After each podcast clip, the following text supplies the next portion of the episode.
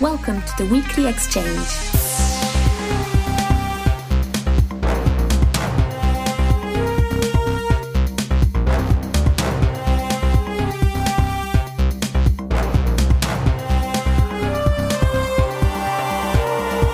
This week in 4X and Strategy Game News, we have updates on Planetfall, Driftland, Alliance of the Sacred Suns, Endless Space 2, and much, much more.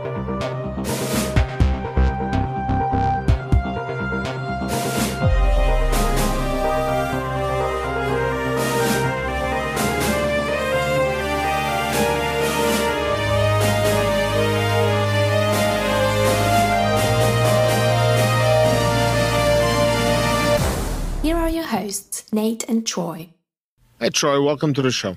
Thanks, Nate. It's good to be here after a really busy week. Uh, how are you feeling right now?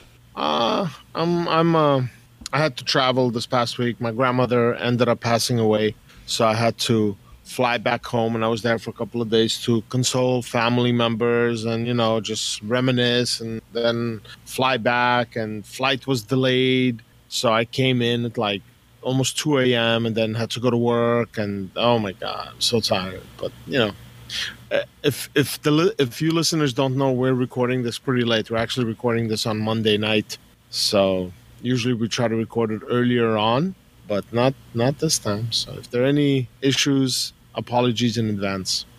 All right, I think we should just jump into it. What do you say? Let's do it. Why don't you kick it off with Planetfall? All right. So this past week we had uh, an official trailer launch. Well, first of all, the release date for Planetfall was announced, which is August sixth, which is like right in the middle of the summer. And uh, the, as part of the release, they're going to be releasing it on the consoles as well. So it's going to be for the PC, it's going to be for Xbox, it's going to be Xbox One, for PS4. So each one has a different set of pre-orders and like some you know like some costumes and avatars and let me see what else I have here. Uh cosmetic packs. Basically if anybody if anybody pre-orders you get this paragon cosmetic pack which comes with a couple of different things.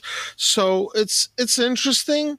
Um i'm not really big on pre-orders myself not anymore at least. But if it is a game that i know i'm going to buy as in like oh yes i'm buying this I might not play it for a few months, but I will buy it. Then the digital, like historically speaking, pre-orders were about trying to secure yourself a copy because they're going to be a limited run. Like they had to press the DVDs or CDs or whatever, you know, diskettes, I guess. So um, pre-orders were about securing yourself a copy at release, but with these games being digital, you don't have to do that. So you know i would wait. If you if a person is not sure i would wait until they're you know they see enough to be sold on the game. But you know all that is all good. But there's the one thing here that i'm kind of like giving a little side eye and that's the season pass. Now i don't like season passes and i generally don't purchase them. But the one time that i did purchase it in the last couple of years was for xcom and some of the stuff that was released for it felt like garbage. I will just toss it out there. As much as I love XCOM 2 and I'm a huge fan, and anybody that listens to this knows that, I do not think that the season pass was a worthwhile purchase for that. Now, again, for me, it didn't make a difference because I wanted to play it as soon as it came out. So it was a no brainer. But for most people, you know, wait for the sale kind of situation. So I'm wondering if Planetfall will have that too. Like for myself, it's a no brainer. I mean, I really enjoyed Age of Wonders 3. I am so hyped for Planetfall. So, you know, it makes no difference. But for anybody that is uncertain, anybody that is like kind of sitting on the fence, hmm, I'd wait. Just just at least until we know more about it. And, you know, I mean, it is that. Speaking of which, there's also a, a little video they released, like a teaser trailer or something like that, that came along with the um, uh, August 6th reveal, and I think it's maybe like a minute and a half long, and it has this like three way standoff between um, three of the three of the factions, the Vanguard, uh, I believe, the Amazons, and the Kir'ko, and like on the one hand it's really cool on the other hand something feels off about it like i don't know like the voice acting feels a little weird to me so I, I don't know. I don't know. I don't know. I don't know. I'll say it again. I don't know. Having said that, why don't you go ahead and tell us about Driftland: The Magic Revival? All right, couple news items for Driftland this week. First is that the very first story campaign is coming to Driftland, and it will let players uh, help this character named Emric on his quest to, to unite all the non elf, that would be the human kingdoms, rebuild the planet. And in the final version, there's going to be four campaigns one for the humans, and then one each for the different types of elves the dark elves, the uh, the cave elves, and the whatever other elves there are. Cave the elves angry elves. Cave elves are also known as dwarves. so anyway, field elves, right? Yeah. So anyway, um, you can get in on this new uh, story campaign if you have Driftland already. You just have to enter through the be- the beta tab and enter in the password, which I'm not going to give out over this. I think you can contact the developers to get it. So that's coming, and also uh, PC Gamer did a pretty nice article on Driftland: The Magic Revival, and we're pretty complimentary to it. Talked about all the different features. You know, the um, the system where you kind of ask your units to go do things rather than order them to do things, and you can get them to do those things faster by paying them gold and this sort of thing, and how you move the islands around and things like that. So uh, they're getting some good exposure there. Like PC Gamer's a legit uh, news outlet for video games, so it was really good to see them on that. And um, you know, I think the development for Driftland's coming along quite nicely. That's very, very cool. Speaking of another title that's in early access, Thea 2 had an update after being somewhat quiet for a little bit because they had a lot of things they're working on. They have an update, and uh, this update is pretty big. They're adding in seasons and weather, they're making various changes to um, like balance changes, which are very important. Now, within the game, some of the most OP skills are strength of the swarm, speed of the swarm, and ground shake, which are go- skills that come with goblin shaman. So there's going to be balancing to that. They're changing with the addition of the seasons and weather. They're changing the food mechanics, like food gathering. So it's going to become more important that you have gatherers in your party and not just like you know a bunch of warriors with baskets and stuff like that which is actually something that i tend to use I, i've started having more gatherers in my party because they can do more than just you know collect resources and um, they're making you know balance changes they're tweaking things they're adding more inf- so they have a theopedia which is it's it's the they added I think in the last major update, and it's really neat. But there's a lot of placeholder art, and they're fixing it. And now another thing that I saw here is that they mentioned that they added two more child portraits. Now I don't know if that's to the already existing six, or there's going to be two more. Is it human? Is it dwarf? Or I mean, are they dwarf, elf, orc, goblin? You know what's happening there. And now here's the thing I think the clue for who they are is right. So listening to what I'm saying now, you you will realize I have yet to play it. I've just it's been crazy busy, but I will try to play it this upcoming week. So the thing that's really for me makes me go, oh yeah, but it's hidden all the way towards the end is that the ice faction is going to become recruitable. So that as that might look like there might be a sixth major race in the game and potentially. So maybe though that's who the child portraits are. Another thing that they're going to be adjusting right now are the event spawns. It's an issue. They they've been trying to tweak it to diversify it and like they fix one thing and something else kind of becomes more popular. They fix that and then another one. So i think they're continuing to try to balance it so it makes more sense. So you don't have like the same witch cursing your village turn after turn after turn after turn you know because that's kind of what happens sometimes or the same Kikimora trying to you know get all you all the children sick or all the villagers sick. So, anyways, um, links will be in the notes. This looks to be like a pretty substantial update. I'm excited to try it, but I'm gonna have to wait a few more days because um, I'm not ready yet to play video games. Yeah, I don't blame you, not at all. So we're gonna move on to Alliance of the Sacred Suns. We got a couple things from that developer this past week. The first is about in game help. and he lays out sort of his uh, rationale for adding increased uh, help items for the player to his game. And he says, you know, if I play, he gives a shout out to Dominus Galaxia in his update, which is really cool. He says, you know, it's a, a, lot like Master of Orion 1. And because I'm familiar with 4X games, I come to Dominus Galaxia with a lot of knowledge of how the game is basically going to work because I've played a lot of other games like it. Alliance of the Sacred Suns, on the other hand, is it, it might like appear like a 4X game on the surface, but it has so many more of the grand strategy aspects to it that someone coming to this sort of game might not be familiar with. So adding in additional helps and handholds for the player is going to be a really big priority for him. So one of the first things he's adding in is tooltips all over the place for every icon, and there are a lot of icons in this game. I've seen the UI, there are tons of icons everywhere. So he's adding in tooltips for that all over the place. And also, I would suggest to him that he either get a copy of At the Gates or watch a Let's Play of At the Gates and see how tooltips work in that game and try to implement something similar because the tooltips in Jon Shafer's At the Gates are probably the best in the biz right now. And I really wish more games would do what he's done. Also, he's going to include a, include a larger help screen panel that's going to give uh, players more information as they go. And he's including a vizier, and the vizier will give advice on how to pursue your current goals and agendas. Like, you know, how this game will, you can kind of set a project for your planets to do.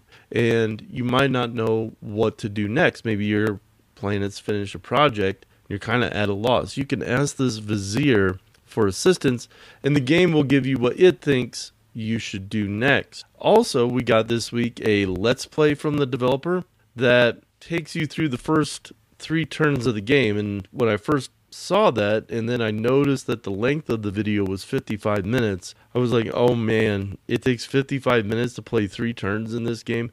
And that's not it at all. Uh, the developer does an excellent job of going through each screen in the game and explaining what all the different parts of it means. He also spends a lot of time explaining where development steps are going to be next. So you might pull up a screen and say, All right, right here, you see a couple of buttons and then a lot of blank space. Well, all these blank spaces are going to be filled in later, and here's what I'm going to do with that. So you get a really thorough, in depth look at where the game stands right now in its development and where the developer plans to go in the future with it. And and it's looking very polished. I like the UI. It's nice and clean. Absolutely. And that's high praise to Jon Shafer's at the gates, by the way, when you're saying that it has some of the best, if not the best, tool tips right now in the business. Because it's there's some good stuff out there. So it's uh you know it's a nice compliment. Okay, moving on. Uh, this past week, Galactic Civilizations 3 Retribution came out. Retrib- this is what this appears to be the final expansion for Galactic Civilizations 3. And part of this expansion, I mean, we've been talking about it week in, week out, but one of this part of this expansion, it's um, a somewhat rework of the supply ship mechanic, um, and a, a reintroduction or introduction of hypergates, which will speed up travel in the on the map because the way the map works, you don't have hyperlanes, you don't have um, star lanes, you don't have anything. It's just free travel everywhere, old school, and sometimes traversing, and it's based on fuel too. So if you don't have enough fuel, you're not going far. So um, this can slow down the game a lot. And what they did with the hypergates is basically they're creating freeways or you know shortcuts between own systems or maybe a system that has a hypergate. So there's that. Uh, a total rework of the technology tree. And this is something that they did at the end for Galactic Civilizations 2, and it was fantastic. And it appears to be the case as well for Galactic Civilizations 3. Then they add the Retribution campaign, which basically has uh, the story for Galciv 3 ending with humanity striking back at the Drengin Empire for, you know, all the suffering they enacted and what happens at the end. And another and like another thing that they added were artifacts Now i don't know if uh, these artifacts are gonna make a big difference in the long run but it's you know something to add more flavor to the game. And the two biggest changes, the two biggest additions here are the return of the Korath and you have the Drath, and that's two major factions that round out the game. And you have, um, you know, I'm, I've been following the comments to see what people are saying about the game. And if you take away the people that are constantly trolling Brad and Brad Wardell, the CEO of Stardock and the main developer behind GalCiv 3, if you take away the people that just have a bone to pick with him and you just look at the feedback from people that are playing the game, they have some very positive things. Not everybody agrees on what is their favorite, but in general, I'm reading some really positive comments. So one of these days, we'll have our review up and we'll address this. We'll address everything else that came prior to this. It'll be a big re-examination of the state of Galactic Civilizations three because I really do think that they're starting, they're wrapping it up. They might, maybe they'll have another small DLC, but I don't think they're gonna have any major expansions for it in the future. You know what I mean? Yeah, I'm totally with you on that. I, I think this is kind of uh, the swan song for GalCiv three, which is great. Uh, it's a mighty fine game. Mm-hmm. Uh, it started off well, the early access was rough, launch was better, and then it got rough again, and now I think it's really humming along. Yep. So uh, we're going to talk about another Space 4X game, and that is Endless Space 2. And we have some really exciting news to tell you about this week. If you're not familiar, the last two expansions for Endless Legend, Inferno and Symbiosis, were not developed by Amplitude Studios. Instead, they were developed by NGD, which is the company that originally produced the Master of Orion reboot 4X game a few years ago. So, what Amplitude announced this week is they're teaming up with NGD again for the next Endless Space 2 expansion. So, this is a, a really big deal, in my opinion, because now the developers at Amplitude are going to be freed up to pursue the next game, presumably. And I think NGD has proven twice now that they're capable of producing good DLC slash expansions. We'll have to see if they can transfer that to a Space 4X because we all know Master Orion, pretty good game, not what people wanted. The two DLC for Endless Legends have been well received. We'll see if we can if they can repeat that success for Endless Space 2.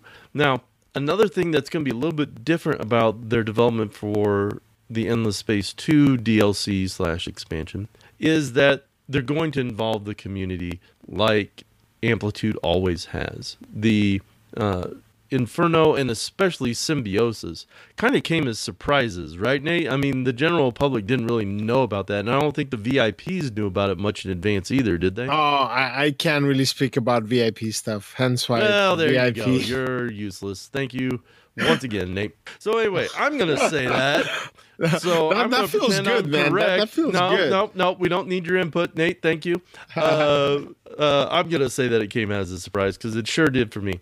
Anyway, uh, they're going to involve the community, just like uh, the the last few uh, Endless Space Two expansions have. You know how the community is voted on this and given their input and things. So I really like that. I'm glad that they're going to continue that tradition at Amplitude, and I'll be very excited to see what they develop next as their developers are freed up from Endless Space 2 work. I'm really hoping for an Endless Legend 2 uh, I think implementing a political system similar to Endless Space 2's politics, and then a combat that actually lets me control my own units, that would be really rad in an Endless Legend game. So, um, anyway, we'll see what comes next out of them.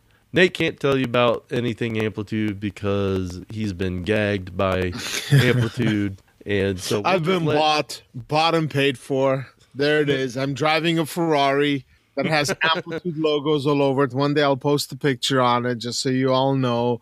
And then sometimes they take it away and they give me a Bentley instead for family trips in case people were wondering because you know that's how amplitude rolls, you know. All yeah. the VIPs get Ferraris and ben- actually no, we don't get no. but I'm sure somebody will accuse me of that. So no I, so why don't we uh, why don't we just move on to Stellaris and you can tell us what's going on over there. Sure. So Stellaris just released the console edition for, I mean, Paradox released the console edition for Stellaris. And basically, this is, um, well, you know what? Hold on. Today is, yeah, by the time you hear this, that version, that, um, the console edition will be out for the PS4 and the Xbox.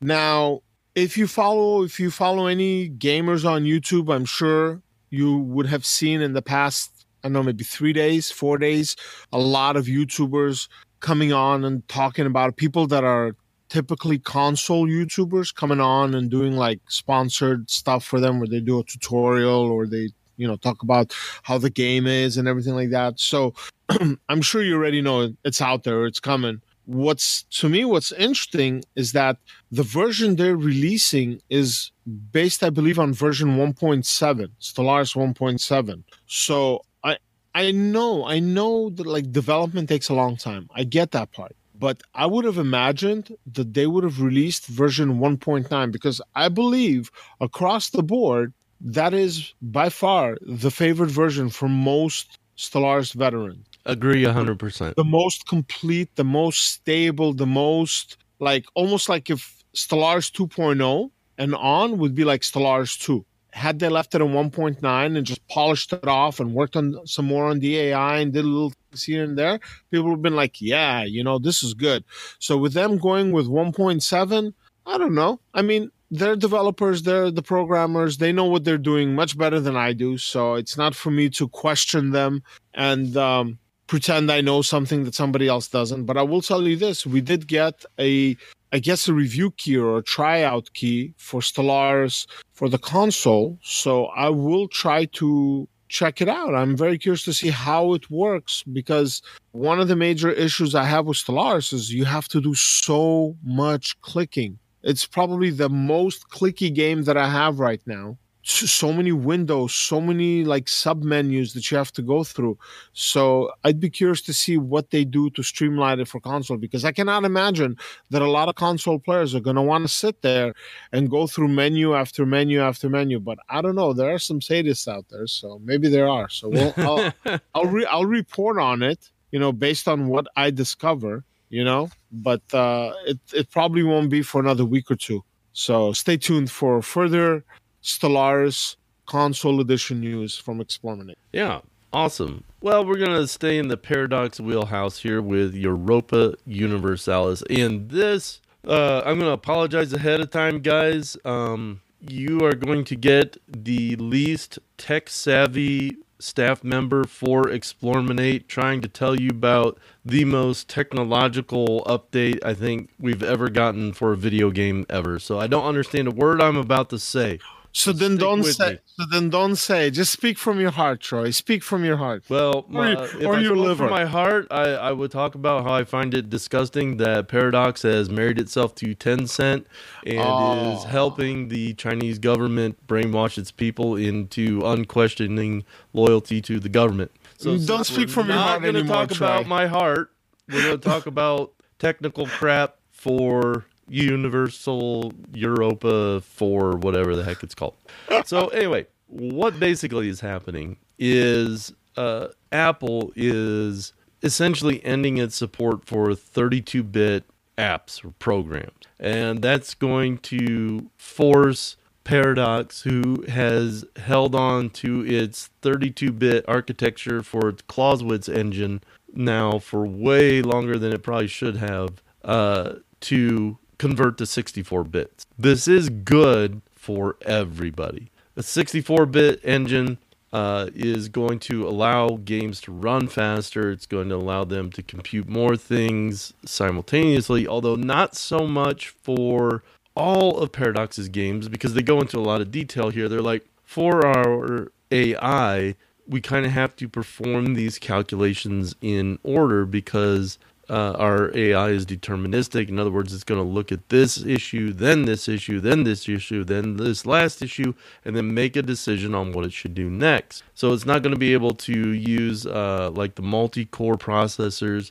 in the same way that maybe um, GalCiv 3 does, where it it almost spreads all the work across the different cores evenly. If you ever watch like how your cores are being used while playing Gal Civ 3, it, it's pretty amazing just how the game spreads things out so evenly.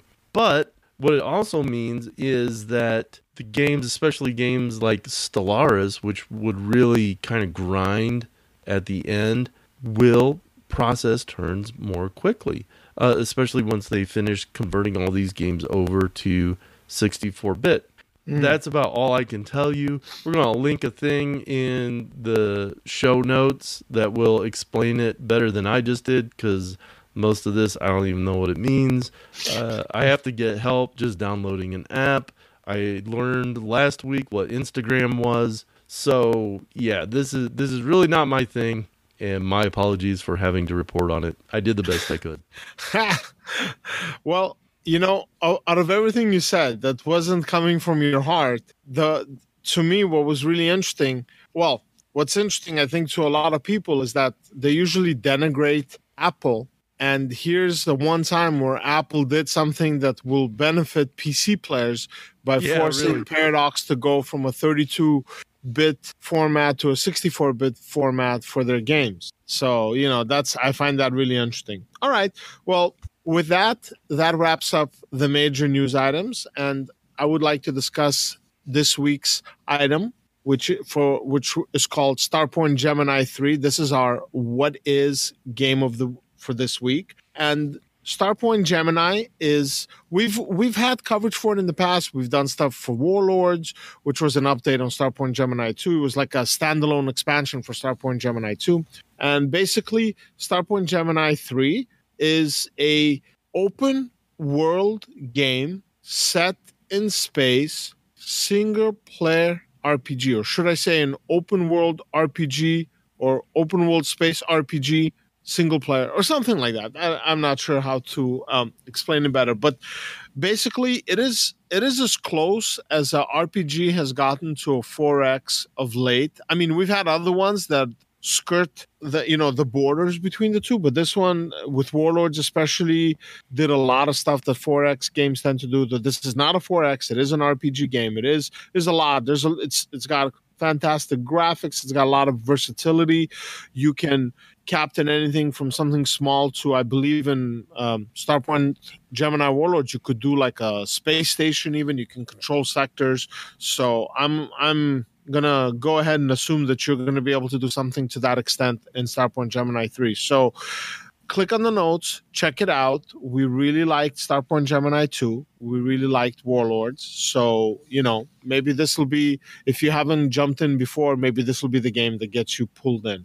Okay, so this week's YouTube rant has many layers to it. And like an onion, we can spend weeks peeling it to get to the core of it, and we won't. But I will focus on three things, and one of them I will skim over a little bit. So, number one, um, about I think about a week to maybe two weeks ago, two weeks, two weeks ago to a week ago, uh, channels were being demonetized, videos were being demonetized because toxic comments in the video in the comment sections of videos, which led to very unnecessary mm, spiraling out of control and advertising being unhappy. So that was the beginnings. That was like the early rumblings of another apocalypse coming. Then we have a second thing, which is uh, behavior of certain posters or you know in the comment sections on particular videos. Again, doing stuff they shouldn't be doing. And that resulted in YouTube losing advertisers. And I think one of the big, like for gamers, most, you know, I don't really care. I don't, I don't click on the ads. I don't watch the ads. I use an ad blocker. I admit it. If you guys want to use it, by all means, go ahead. The thing is, is that the advertisers again caught up in this again and they're like no no no we can't have this so you have like epic games which is fortnite they're like no we don't want this and you have other other a couple other gaming game channels, studios, or developers or whatever pulling out. So if they don't want to advertise on YouTube, you know that's going to hit us. And the third part is each time one of these apocalypse happens, here's how it affects us, like as YouTube producers. So we don't we don't make videos because we're trying to collect money from it but you know you get a little bit here and there. Each time one of these things hit there's a percentage drop for the same amount of views. So let's say if you had 10,000 views or 100,000 views or a million views and you got paid a certain amount of money when these things happen the next time around the same amount of views generate less money. So at some point what's going to happen is with all these apocalypses just nobody's going to advertise on youtube and if there's no more advertising on youtube youtube is going to die and I can't say that I'm unhappy about that because I think YouTube has become very toxic in the last couple of years. There's some really horrid stuff out there. But as somebody who consumes this, you know, YouTube stuff and I support different people that I follow in various ways, it kind of sucks too because there's a lot of people that make a living off of YouTube. It is a platform and they, you know, they're artists and whatnot. They make a living off of it. And it would suck if their livelihoods were destroyed because of that. So I'm hoping that maybe some other alternative comes up, something viable. We've been looking for a while and there's really nothing really out there unless you are streaming on Twitch like crazy and, you know, building your followers and stuff. I don't think there's anything that can stand up, even with Twitch. I don't think anything can, including Twitch, can stand up to YouTube. So, you know, it's unfortunate, but it is what it is. And that's the end of that rant. So, there's a rabbit hole in there, really deep one. And if you want to go, you don't need to listen to us. It's all over the news. It's all over the internet. You just gotta, you know, look around a little bit. And I'm sure you'll find. Okay, so uh, Troy, what have you been playing this week? Playing nothing. I've been way too busy doing something else. Hmm. I see. Well, I think I'm in. I, for different reasons, I'm in the same boat as you. I have not had any to play anything. I think now in like six or seven days. So I think for this week, we should change the name of the sections from games we're playing to things we're doing. What do you think? I think that's a great idea.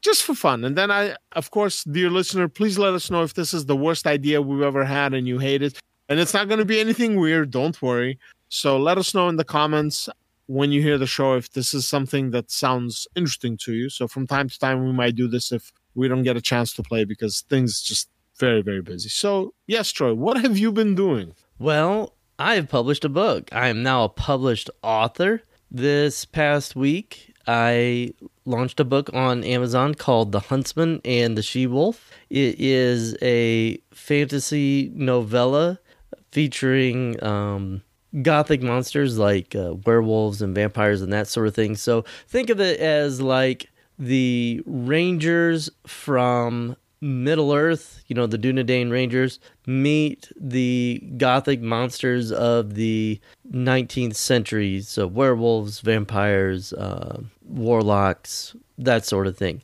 And um, I've been working on it now for over three years. I started working on it three years ago, uh, doing a lot of research into how to write a book, how to plot a book, and you know making notes and that sort of thing and then really writing it in earnest the last two years. So while i've been working for explorminate writing articles and doing podcasts i've also been writing this fantasy novella and i'm really proud of it. Uh, it took a lot of effort. It, it took a lot of you know sacrifice to get it done um, it's currently out on ebook, paperback, and hardback on Amazon. And if everything goes as planned, it should be out on audiobook next week. Let's hope it is.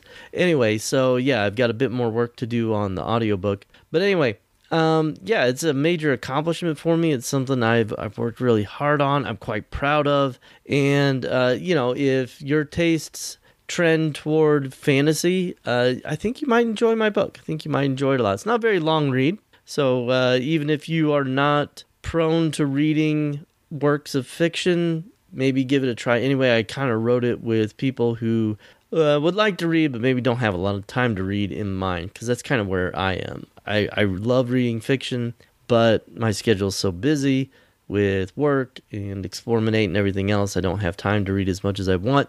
And so this book is kind of for those people. So yeah, I'm glad we got to bring it up and talk about it a little bit.